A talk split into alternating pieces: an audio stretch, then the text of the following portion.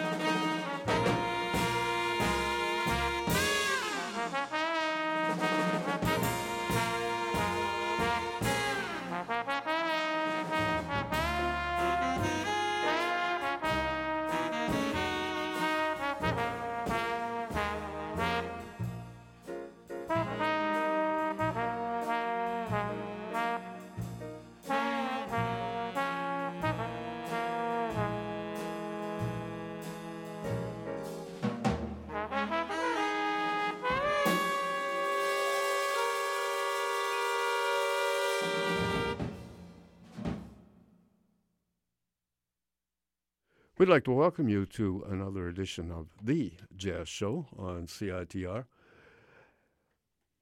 FM 101.9, or of course, for live streaming, CITR.ca. My name's Gavin Walker, and we have uh, quite a lineup this evening. Uh, we're going to do, first of all, as usual, we're going to uh, start the show with our pre planned jazz feature, but immediately after that, I have a very special guest uh, from uh, Montreal, and uh, he, he has produced, I believe this is his second album, uh, a really great and solid jazz album. And I'm going to be talking with uh, Sam Kiermaier and uh, he's going to tell you about a very important gig that's happening right here in Vancouver at Frankie's Jazz Club. So we're going to be doing that, and then we've got a lot more music to play for you. Of course, everybody knows uh, if you have uh, been on the internet today or Facebook or anything like that, you know it's John Coltrane's birthday. Um, and of course, we'll be playing some of Trane's music. But there were some other people that were born today, too. Uh, important uh, people like uh, tenor saxophonist Frank Foster and um, Ray Charles. Uh, and uh, I imagine a few million other people were born today as well. But uh, anyway, some very important musical icons. On this day, which is actually the first day of fall, and um, uh, the the uh, fall equinox. That's why Coltrane wrote that tune called Equinox. I believe it was named for this time of year. However, we have uh, to open the show our jazz feature artist, and he is one of those people that everybody, every saxophone player that I know, talks about as being one of their favorites. And some very important people talked about him too. People like John Coltrane, as an example, or James Moody, uh, or Stan Getz, or Johnny Griffin, or Dexter Gordon, Zoot Sims. They all said that Sonny Stitt was at the top of their list as a favorite saxophone player. And yet, today, when people talk about the uh, about the saxophone, they talk about all these other guys, and they, they don't mention Sonny Stitt, and it's always been a puzzlement to me um, because uh, he he uh, his musical ability on both alto and tenor saxophone, and early in his career he also picked up the baritone saxophone, and had he stuck with that, he he would have become a major player on that instrument as well. Uh, Sonny Stitt has just just represented uh, so much that was uh, good and creative about playing the saxophone, and Interestingly enough, uh, he was born in Boston in 1924 and passed away at the age of 58 in uh, 1982 uh, from cancer. And we lost one of the great voices of, uh, of the saxophone. Sonny Stitt uh, always claimed, he, he started early in music, um, and he uh, always claimed that he came upon his uh, unique style on the alto saxophone before hearing Charlie Parker. He was subject to the same influences as Charlie Parker, but he developed um, a similar concept in, in certain aspects of it. But um, they're very, very far apart. You can anybody with a set of ears can tell the difference between Sonny Stitt and Charlie Parker on the alto saxophone, um, and especially um, from the rhythmic concept, and uh, that's a little harder to define, um, I think, for uh, a non-musician what's a rhythmic concept? it's it would take all, all night to sort of uh, get into that, but there is a difference, and um, uh, unfortunately, Sonny Stitt got hung with the tag of being a Charlie Parker clone, which he really wasn't. But uh, that um, didn't make him very happy. But of course, he still had the immense respect of some of the greatest musicians in jazz, and they hired him, people like Dizzy Gillespie and so on and so forth. Um, in the late 40s, after a, a bit of a downfall, uh, Sonny Stitt um, picked up the tenor saxophone and started playing that as well, and developed a slightly different concept on the tenor. And uh, developed, in other words, um, he had a personality for his alto, which was very definable, and a personality for his tenor saxophone, which was also very definable. And uh, of course, he became a um, played both instruments uh, extensively throughout the rest of his career. Sonny Stitt was a lone wolf. He um, he wasn't really a joiner. Um, he he preferred to uh, work in a quartet setting, um, except he did hook up with one of his best buddies um, in a band led by tenor saxophonist Gene Ammons, and uh, the Ammons and Stitt um, tenor tag team match um, played off and on right up to uh, Ammons' death in 1974. And those recordings that they made together brought out the best in both of those musicians because they loved one another and, and they played off uh, one another. But most of the time, Sonny Stitt um, liked to play with a quartet, piano, bass, and drums. Um, and when he didn't have a band together, he booked himself throughout the country and picked up rhythm sections in different towns because there's musicians everywhere, good musicians, and Stitt would know where they were. He'd go to some smaller city and, and pick up the local guys and play with them, play the gig. Um, he did briefly join Miles Davis's quintet after John Coltrane left, but he didn't stay very long.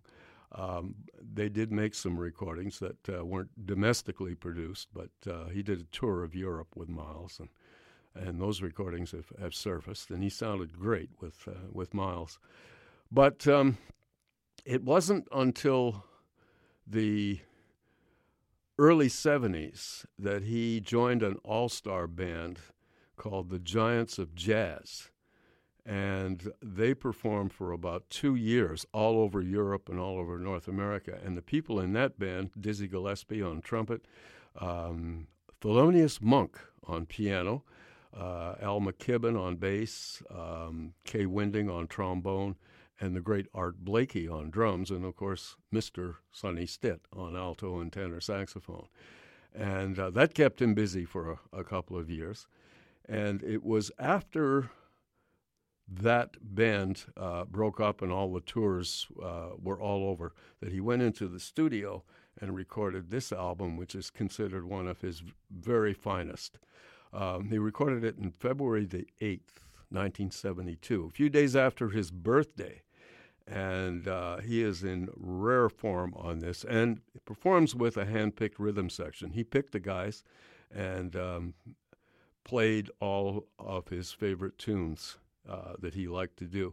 Sonny Stitt made more uh, issued had more records issued under his name than just about any other musician in his day, and I think to an extent, maybe that's why people took him for granted because uh, most of his uh, albums, um, unless he recorded with a big band or strings or something like that, most of his albums were rather casual affairs.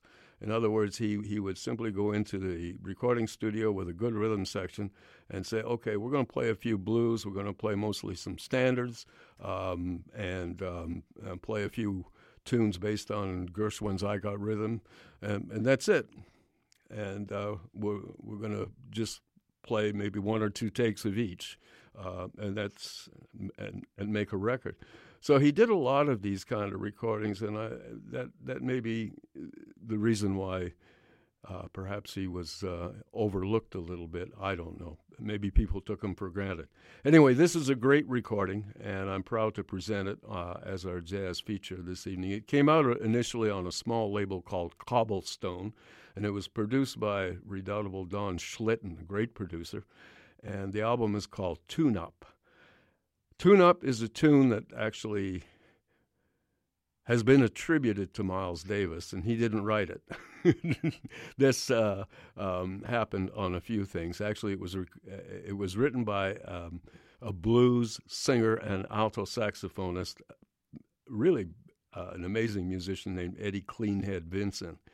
And somehow Miles Davis appropriated the tune, perhaps because he recorded maybe a, the first definitive version of the tune. and he felt that he could, uh, you know, register it. Who knows? Anyway, um, Vinson wrote, and that's the title track of the album, Tune Up, and it's a first cousin of. Uh, in a way, it's uh, usually played, and it is played here as a as an up tempo, and it, it's kind of a first cousin of uh, Coltrane's Giant Steps, and um, interesting linear kind of a tune. Um, that's the name of the album, and uh, the people that Sonny Stitt picked for this recording, uh, Barry Harris on piano, the great Barry Harris, who was still alive, um, the great Sam Jones on bass, and one of the finest drummers in the world, originally from Boston, Alan Dawson. And this um, Cadillac rhythm sections back up Sonny Stitt. And he is playing both alto and tenor saxophone on this date. The tunes, uh, once again, uh, we'll run them down. The first tune is Tune Up, as I mentioned. Second tune is um, uh, a great ballad that uh, everyone has played at one time or another called I Can't Get Started With You. Tune number three is a favorite, not played very much today, but it's got some pretty hip chord changes. It's a standard tune. It's called Idaho. And we go from there to another great standard tune, Just Friends. And then we go to the blues. And of course, Sonny Stitt put this together and he dedicated it to his two peers and his favorite saxophone players. And he calls it Blues for Prez and Bird. And of course, he's referring to Lester Young and Charlie Parker. Um, the next tune after that is a Dizzy Gillespie standard that he wrote uh, as a young man during his first years of, as being a pioneer of modern jazz. And the tune is Groovin' High. And the final tune is a pièce de résistance. It's based on I Got Rhythm, and Sonny Stitt plays both alto and tenor on this and just um, takes the tune apart and you'll never hear it the same way after you hear his version of this. So that's the lineup. This that's the album, uh, and we we're going to get right into it um, right now. And this is Sonny Stitt on alto and tenor saxophone, Barry Harris on piano, Sam Jones on bass, and Alan Dawson on drums. And we open with Tune Up.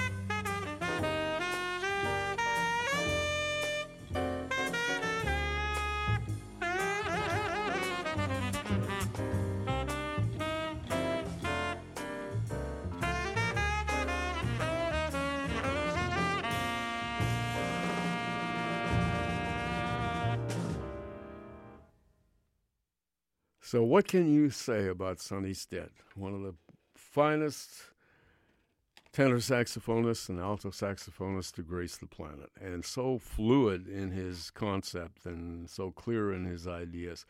I hope you enjoyed this album. I'm sure you did. Um, and it is considered by many to be one of Sonny Stitt's finest recordings. Um, and he did a lot of them, by the way. Uh, but this one ranks very high in the uh, in the esteem of uh, Sonny Stitt. We heard Mr. Stitt on alto and tenor saxophone, Barry Harris on piano, kind of a Cadillac rhythm section, Sam Jones on bass, and the great Alan Dawson on drums, all recorded February 8th, 1972.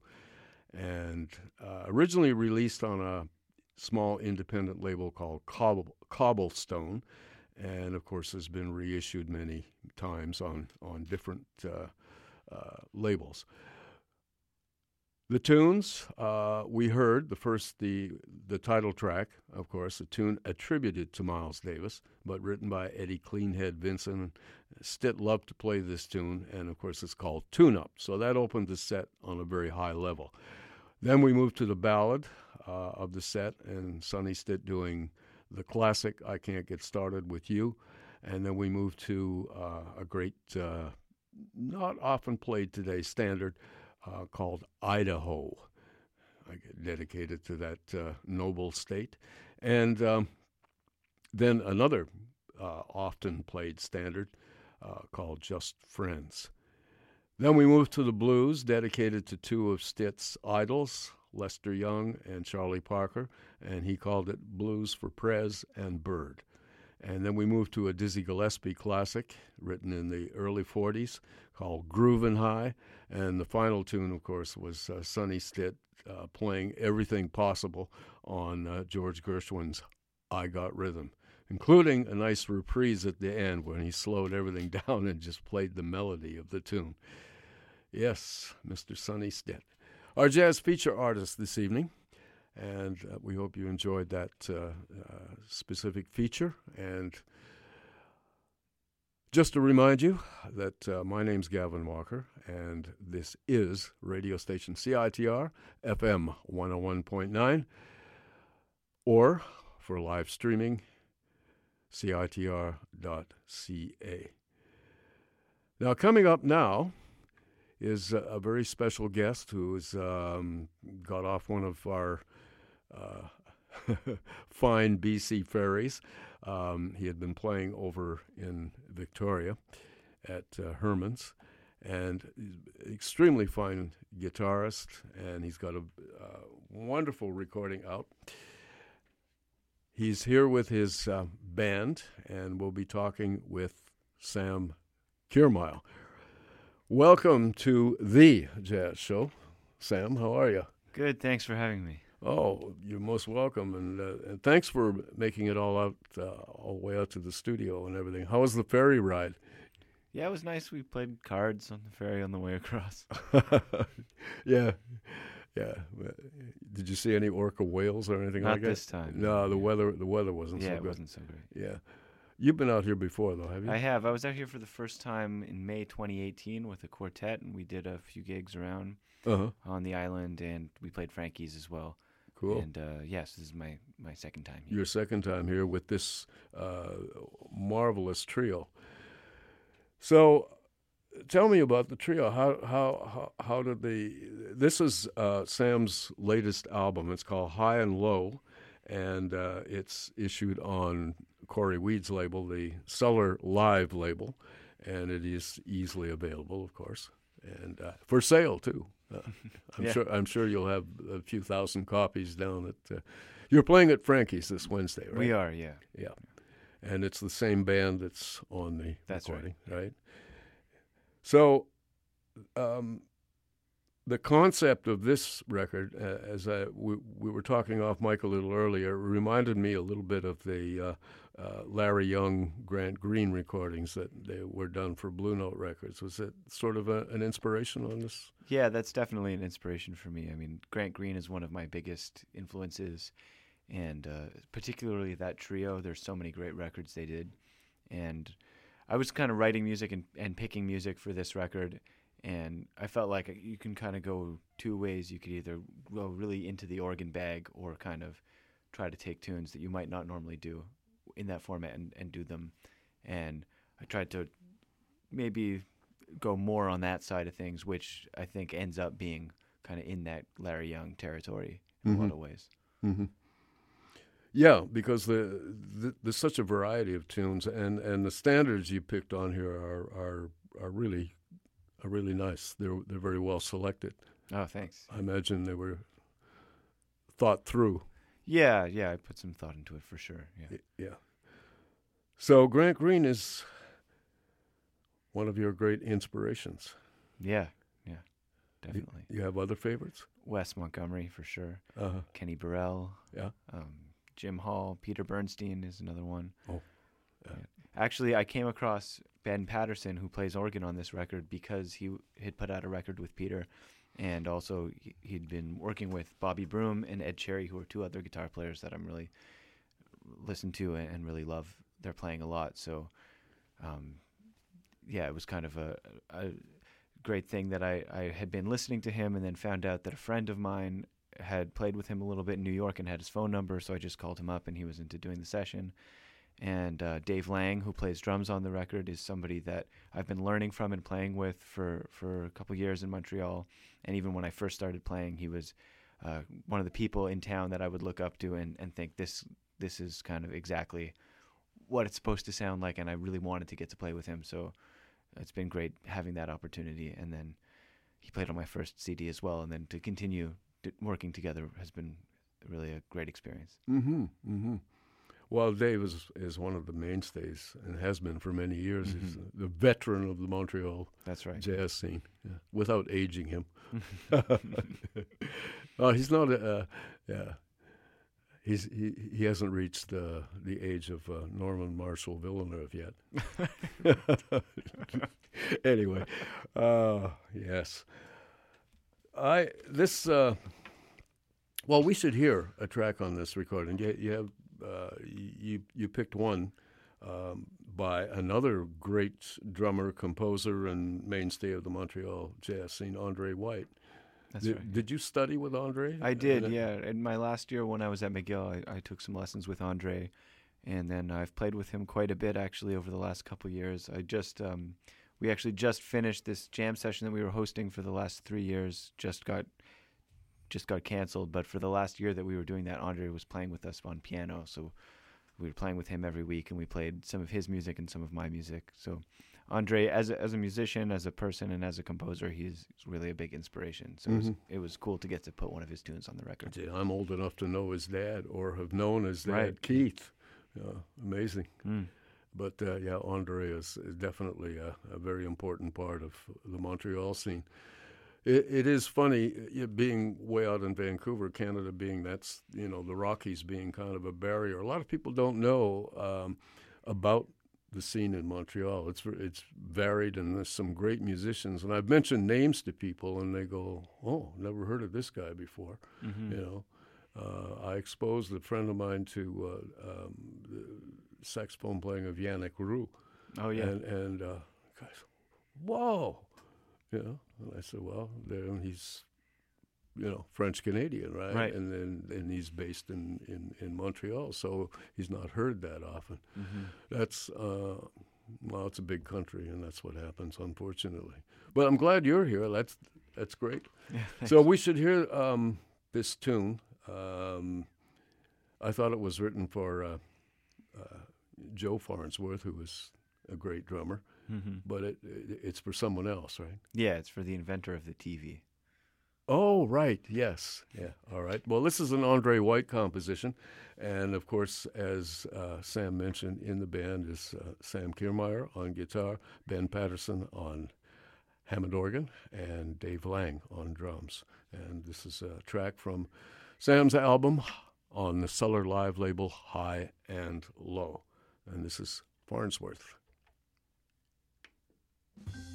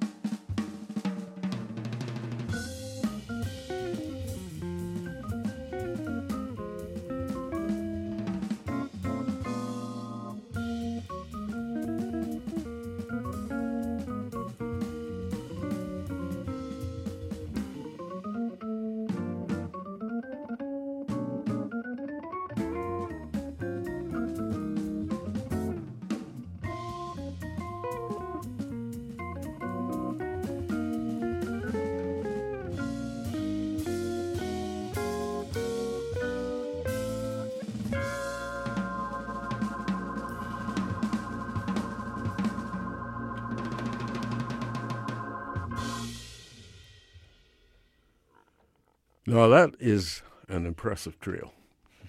Thanks. oh, really? Um, this this is a very very good recording. I mean, it, it's very consistent throughout. Um, you know, there's there's really no, uh, definitely no dead spots. All the tunes have, you know, are all saying something. Mm. In my humble es- estimation. Thanks, appreciate it. All right. All right. Um, one thing, um, and I'm not saying that because you said, you know, you have a gun pointed at me either, you know.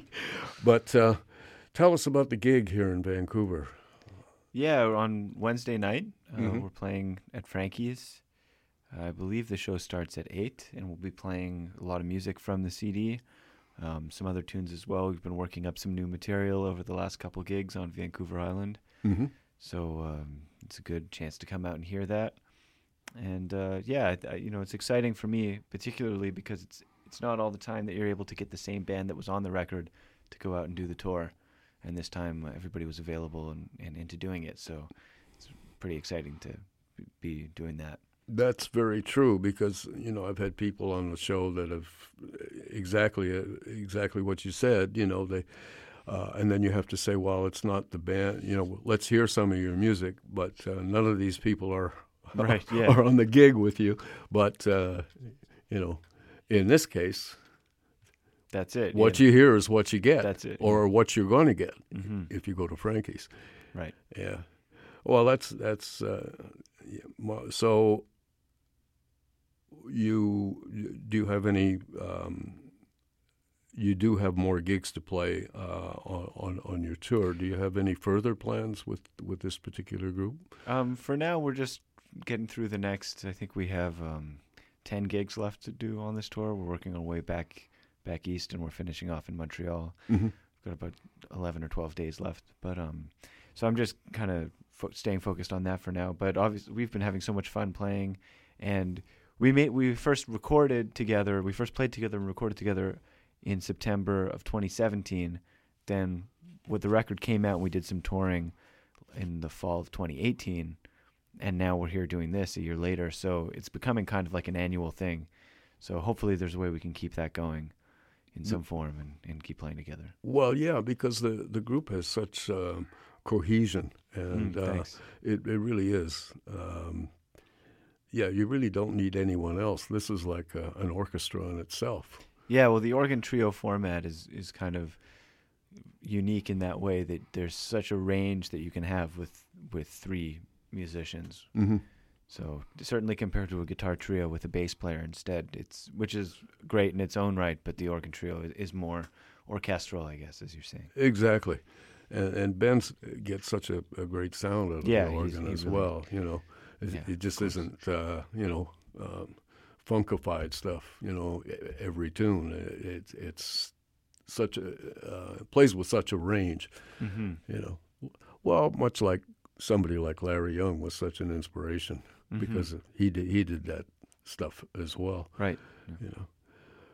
So this is a standard tune we're going to listen to. Um, it's been done by uh, several people, but it, it's it really is um, a marvelous uh, standard tune, and of course, it's on a clear day. You can see forever. So once again, um, my guest Sam Kirmayer on guitar, Ben Patterson on organ, and Dave Lang on drums. And the album is called High and Low, and it's available on the Cellar Live series. And you can uh, you can Google that and um, get this album, or better still, go down and catch this band live at uh, at Frankie's this Wednesday, starting at eight o'clock. Right? that's right. Yeah. You, you expect lineups, crowds. We hope, yeah. Good. All right. We're going to hear on a clear day.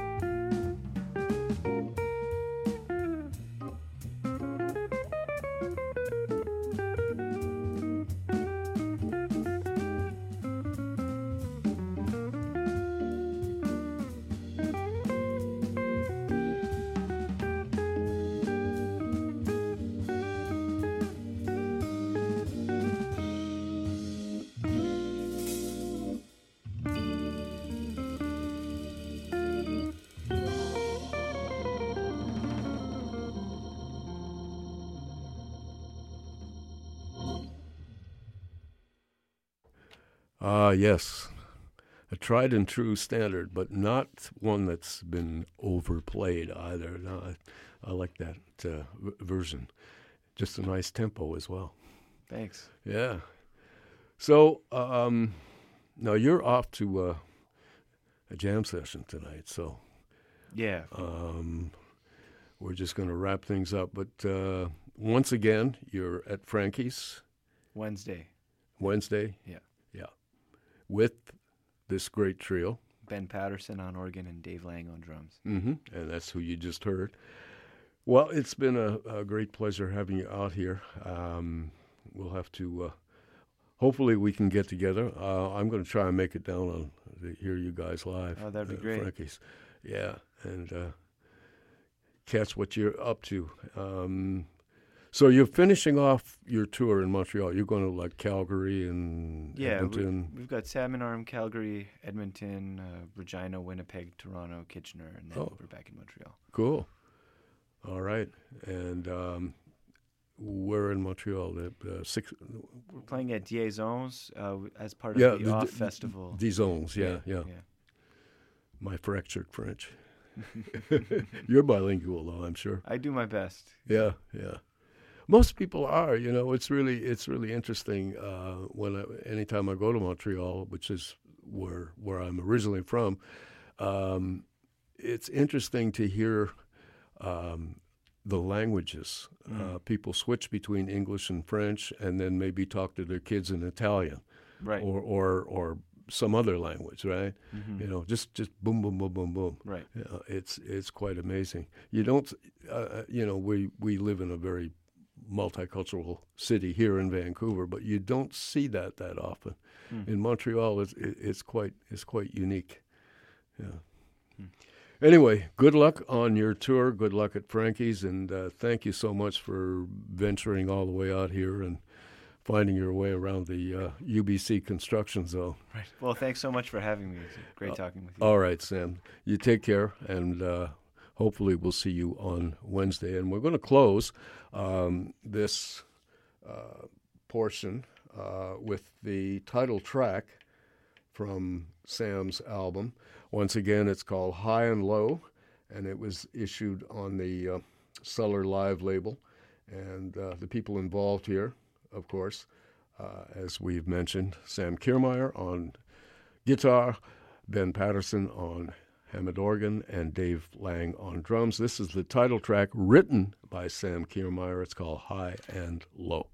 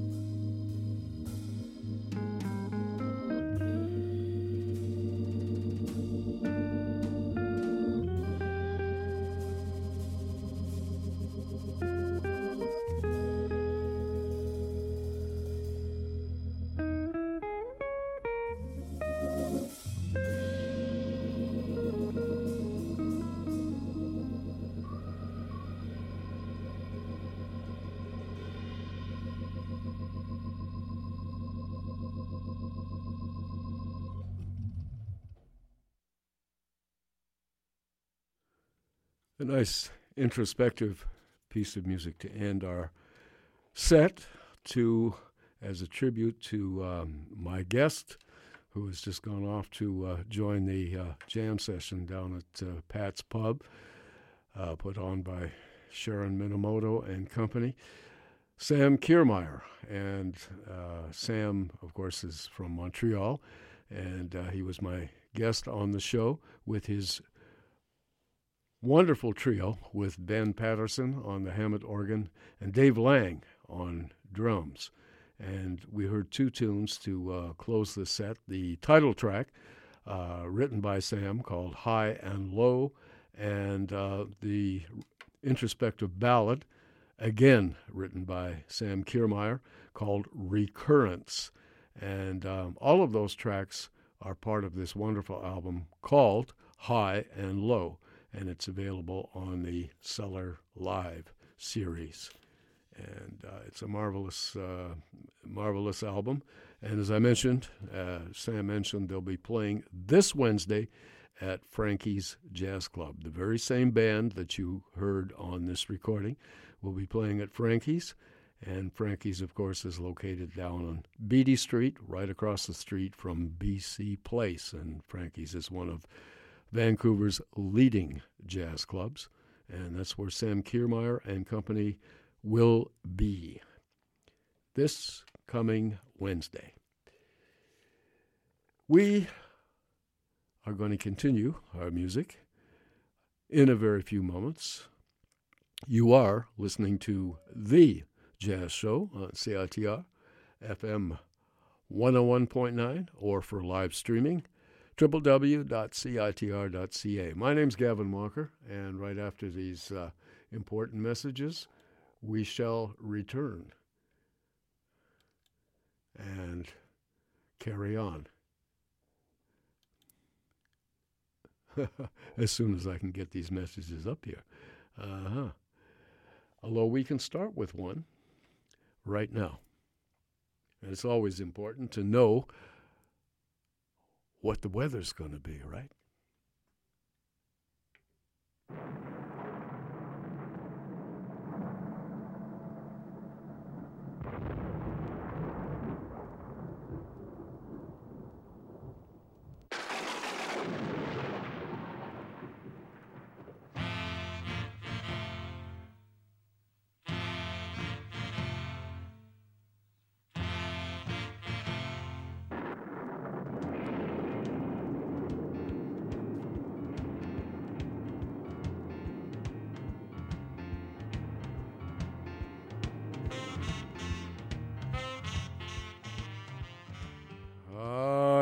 The old weather. Well, it is the first day of fall, and uh, the uh, fall equinox and all that kind of stuff. And of course, we're getting rain, and I guess this is uh, foreshadowing uh, what we get every year right here in Vancouver. And of course, uh, rain is supposed to uh, dissipate this evening, and then it's going to be mainly cloudy with a 40% chance of a shower.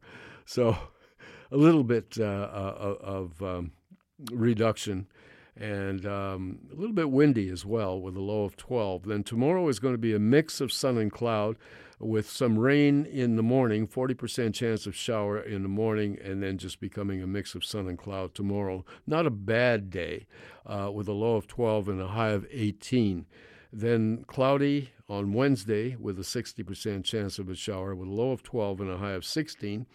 On Thursday, sunny of all things, and windy as well, with a low of 10 and a high of 15. And then not bad for Friday either, a mix of sun and cloud with a 40% chance of a, of a shower. That's not much, with a low of 9, high of 14. And then Saturday and Sunday, sunny both days, with uh, lows down between 7 and 8 and highs up to about 15. So actually, not too, too bad. I'd just like to mention um, two websites that uh, are very important in terms of uh, following the jazz scene in Vancouver. And one of them is the website of the Coastal Jazz and Blues Society. And of course, they have uh, concerts that they produce um, over the course of the year, and of course uh, the the big jazz festival every year.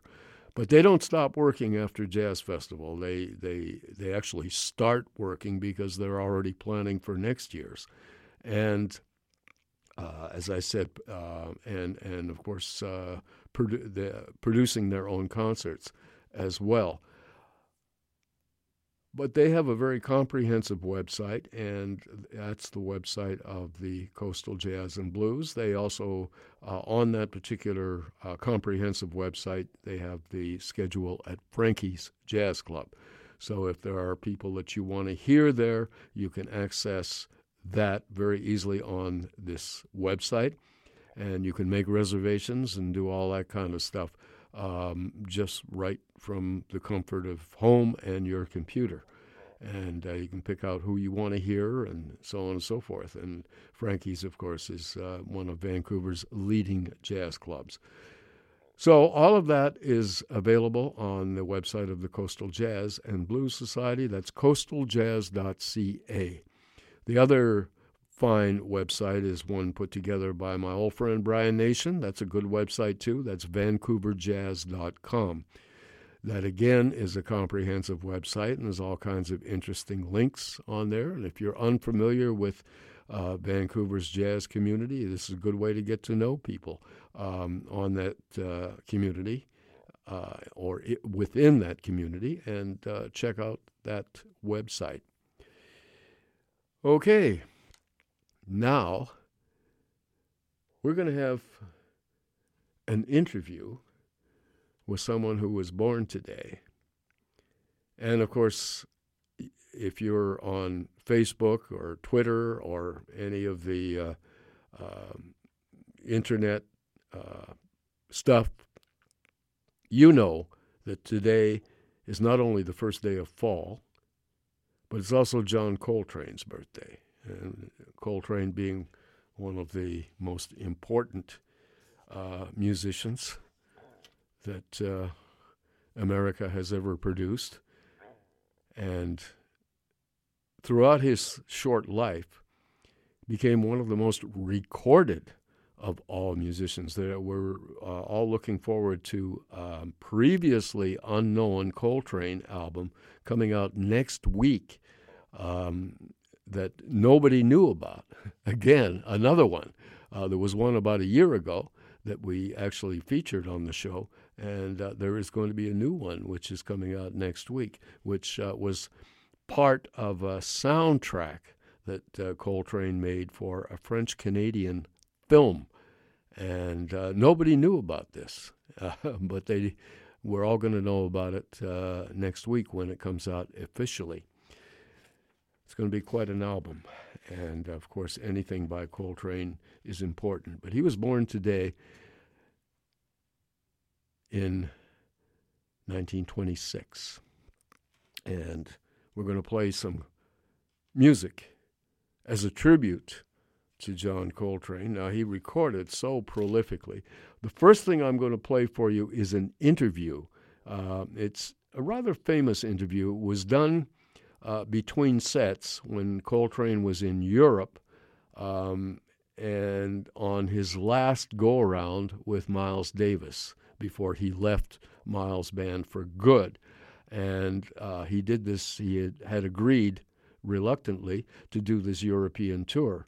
Uh, and um, just about everything from this tour has, has come out on recordings. And Columbia just issued a wonderful set called Miles and John Coltrane the final tour. And um, on this uh, set is this interview that uh, Coltrane did between one of the shows uh, with Miles, and the in- interviewer is a young man named uh, Carl Lundgren, and he talks to John Coltrane, and and um, John was was um, not one of those people that was uh, uh, that, that, that talked a lot. Uh, he let the music speak for itself, but um, he certainly was uh, uh, always a distinguished I- interview and always had something important to say. And so before we play any of his music, I'm going to play you the complete interview um, that Coltrane did with uh, Carl Lundgren. And uh, then we're going to hear some magnificent music by his classic quartet in honor of John Coltrane. So, first, the interview.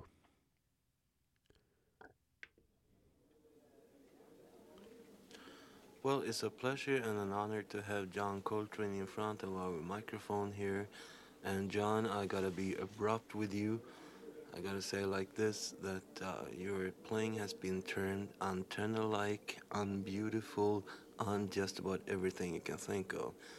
And uh, since the uh, playing mirrors the personality, I guess you have some some uh, personal thoughts of that kind to say. Um, well, uh, let me follow you again. Uh, you said my playing has on what? I didn't say that. I said what the critics said. Said, oh well, they uh, seem to think that it's an angry sort of a thing. Israel. Some of them do. I don't know about the critics feel, here. Do you feel angry? No, I don't.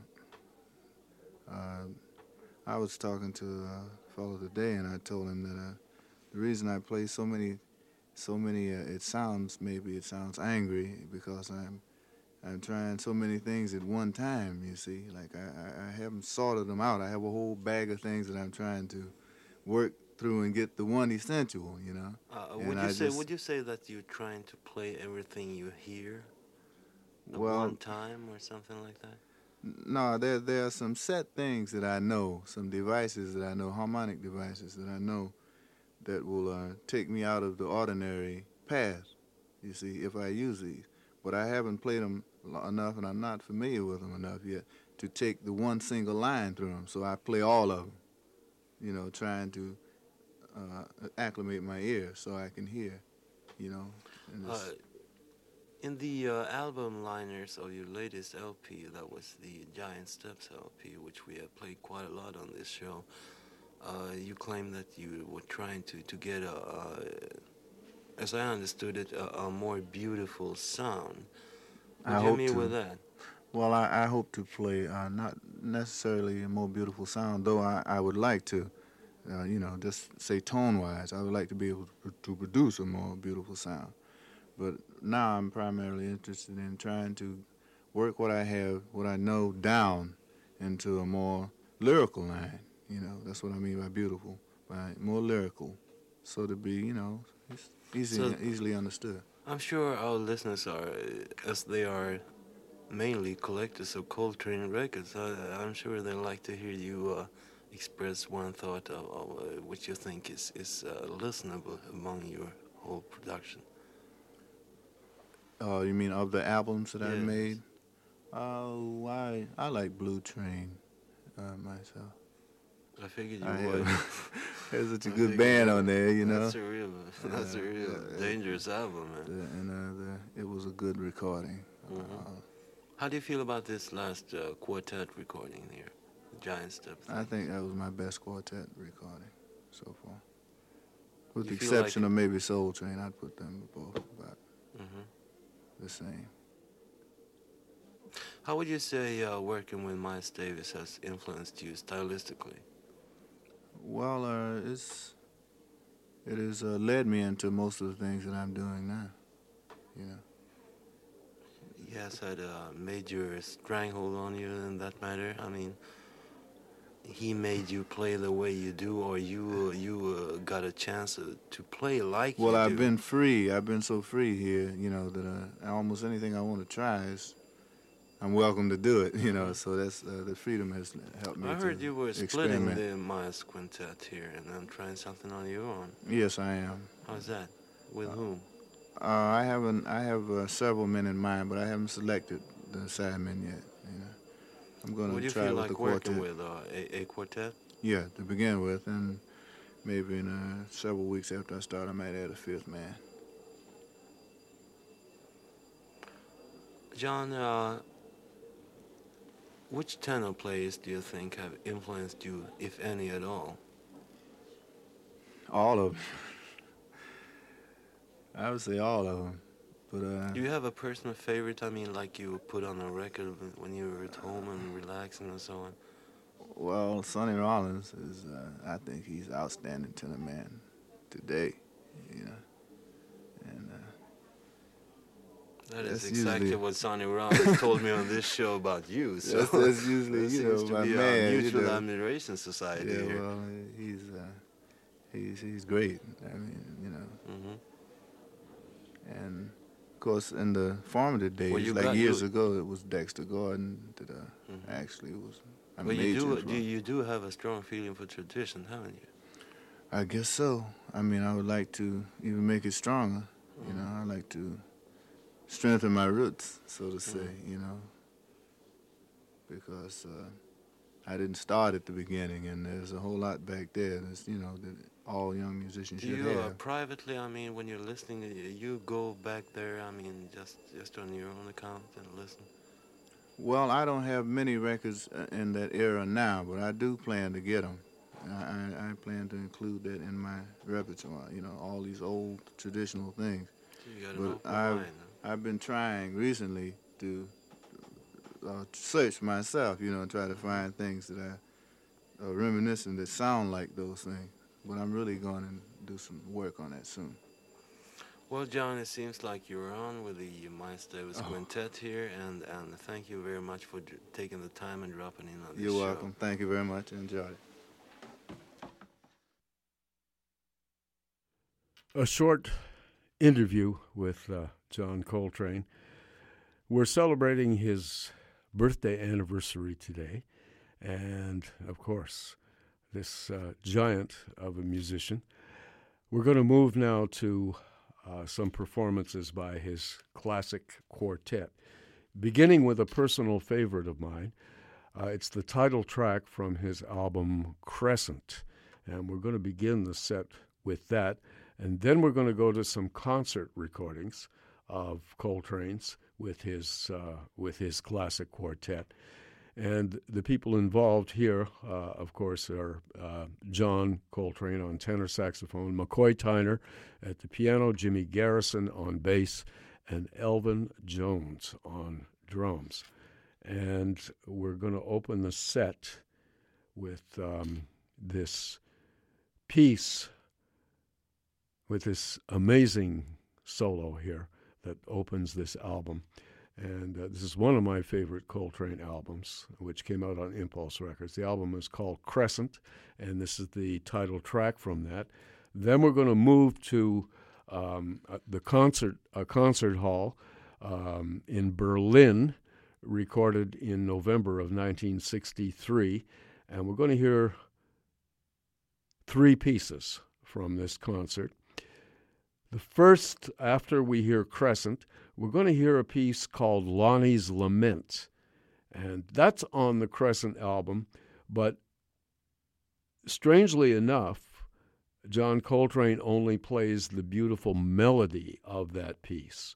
Uh, he doesn't solo uh, extensively on the studio piece, but in this concert recording, he does both and it's an amazing rendition of one of my favorite John Coltrane compositions called Lonnie's Lament. So we're going to hear Crescent, Lonnie's Lament. Following Lonnie's Lament is Coltrane's very beautiful ballad that he wrote for his first wife, and of course, that is Naima. And the final tune is an uptempo blues, Coltrane style called Chasin' the Train. So basically, we're going to hear four compositions by John Coltrane and his classic quartet as a tribute to this great man. And we begin with Crescent.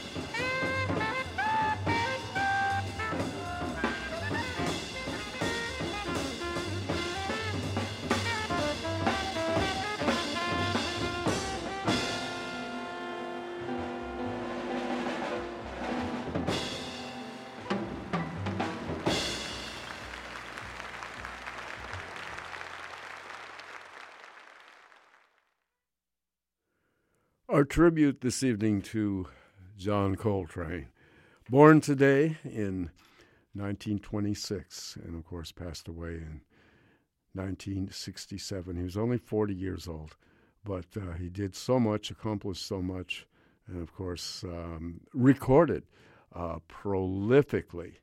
Uh, just about every phase of his development is uh, available on records. But we focused on his classic quartet. Uh, we first heard a brief interview um, with Coltrane, and then we moved to the title track from one of my favorite studio albums by John Coltrane. That's the album called Crescent, and we heard the, the title track with his classic quartet. Crescent being his composition, of course, with uh, McCoy Tyner at the piano, Jimmy Garrison on bass, and the great Elvin Jones on drums. And then we moved to three concert pieces recorded in November of 1963 in Germany. And we heard uh, the first piece of music was a beautiful version of Lonnie's Lament, one of my all time favorite John Coltrane compositions. And interestingly enough, the studio version of Lonnie's Lament Coltrane only plays the melody and doesn't solo, um, plays the melody straight through. Um, but on this version that we heard, this concert version, he, he takes a long exploratory solo on the piece. And of course, it also featured a great piano solo by McCoy Tyner, Lonnie's Lament. Then we move to one of his most famous ballads, dedicated to his first wife, and this one, of course, was Naima. And we ended with uh, a very fast, up tempo blues, just with Coltrane, Jimmy Garrison on bass, and Elvin Jones on drums. And that was, of course, his um, famous blues, a short version of Chasin' the Train. So, our tribute to this great musician, and we heard some fine examples um, of music by his greatest accomplishment musically was his classic quartet, John Coltrane. Like no other. You are listening to The Jazz Show on CITR FM 101.9, or, of course, um, on your computer for live streaming, www.citr.ca. And we shall. Whoa, what was that? Ah, yeah, something from outer space. Um, we'll be back in a moment, right after a couple of announcements.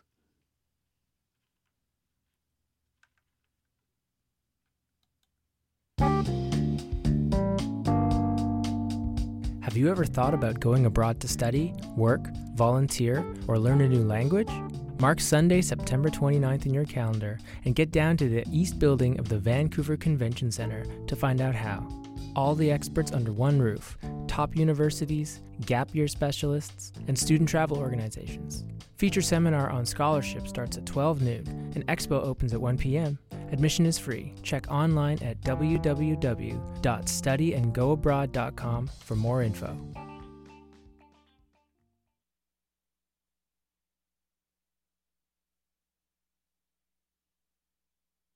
All right. We are back. We're going to hear some music a little different now by composer Mal Waldron. And of course, Mal Waldron uh, was associated with John Coltrane on, on many recordings done back in the 50s. And of course, he's one of the great um, pianist composers. We're going to hear a few pieces from this uh, marvelous album, which was recorded in 1987 in Belgium. And uh, the first, the, the basic trio that Mal is working with here is uh, Mal, of course, Mal Waldron on piano, with uh, Reginald Workman on bass, and Andrew Cyrille on drums. And the first piece is augmented by the alto saxophone of Steve Coleman.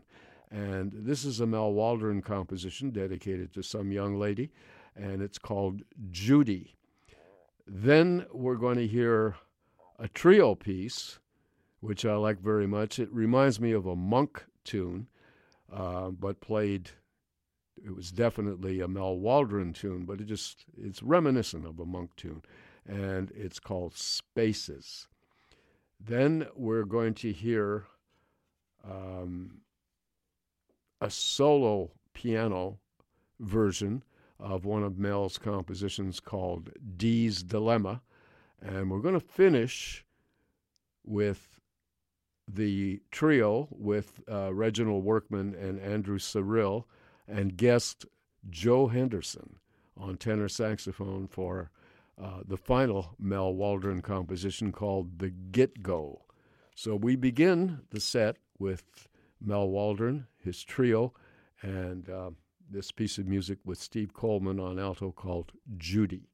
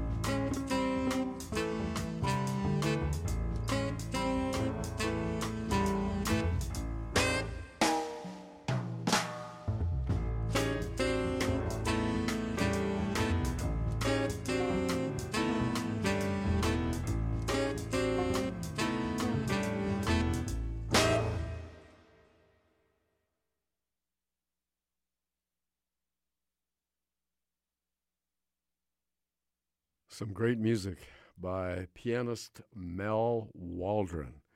Very, very distinctive player, and of course, uh, along with some wonderful people here. The basic rhythm section uh, backing Mal was Reginald Workman on bass and the great Andrew Cyrille on drums. And all of this was recorded uh, in August of 1997 in Antwerp, in Belgium.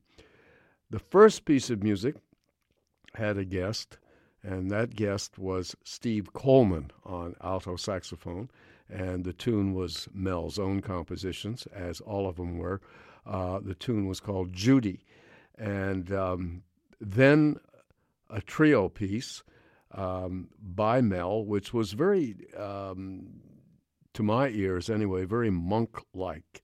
And uh, it was blues, and it was entitled Spaces.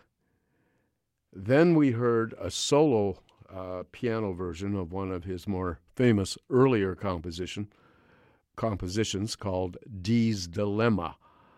And then finally, Joe Henderson was added. The great Joe Henderson was added to the uh, trio, and we heard the final piece was called The Git Go.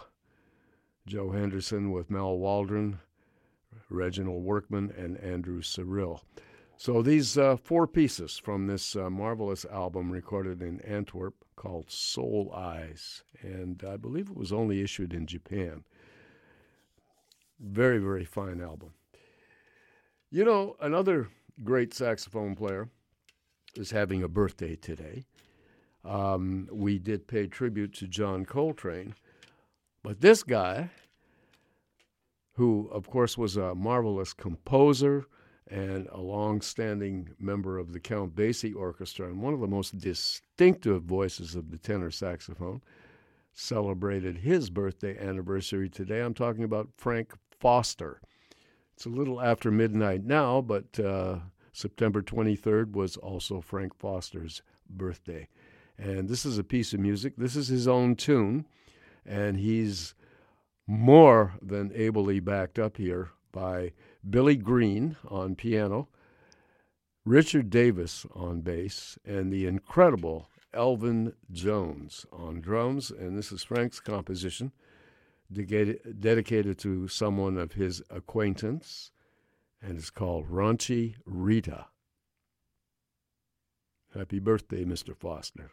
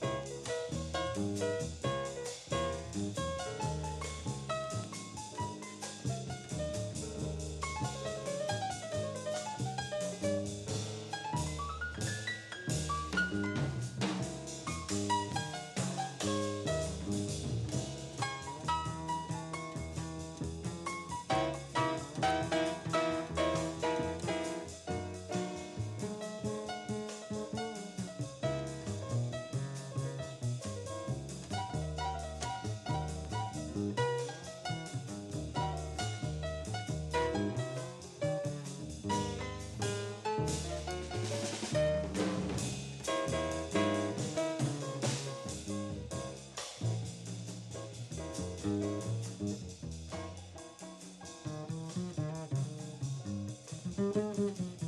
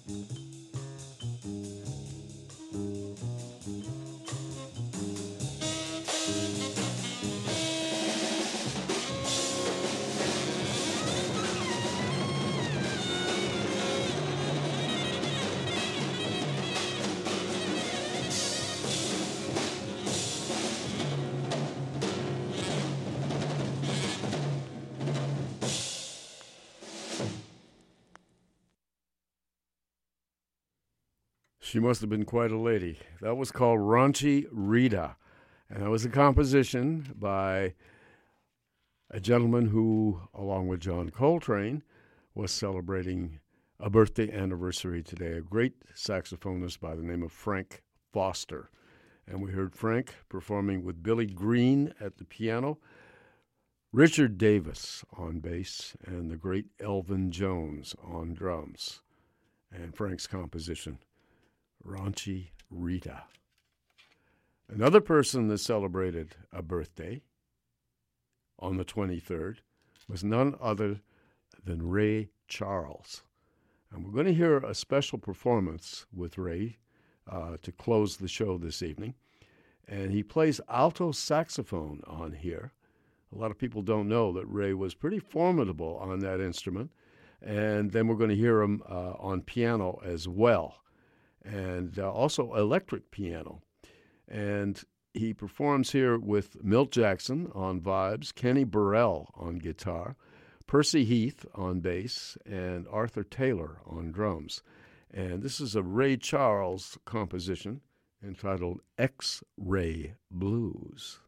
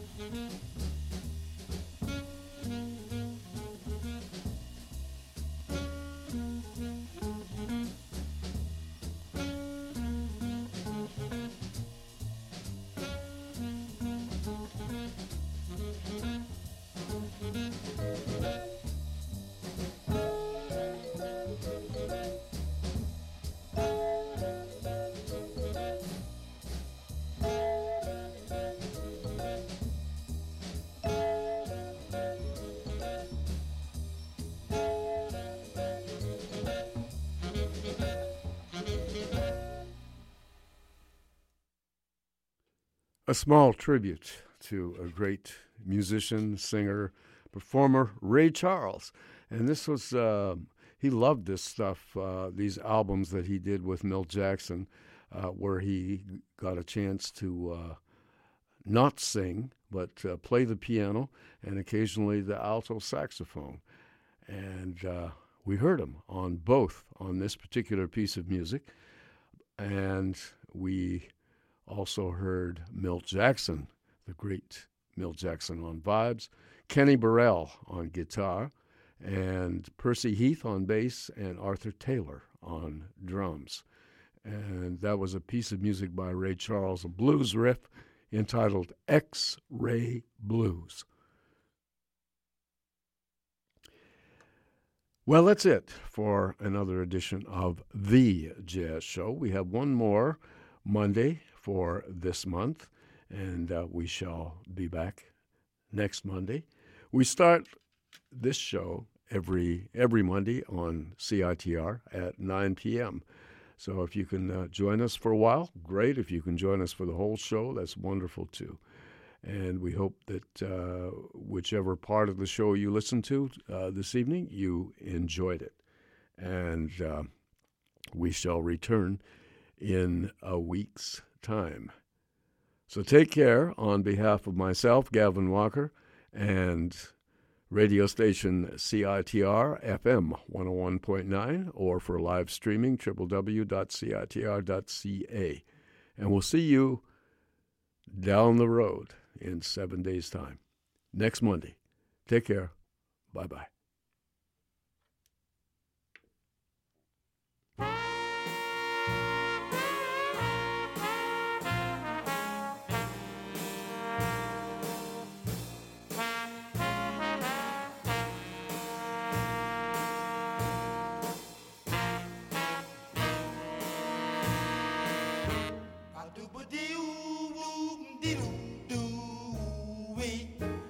dooba doo doo doo doo wee, ba dooba doo doo.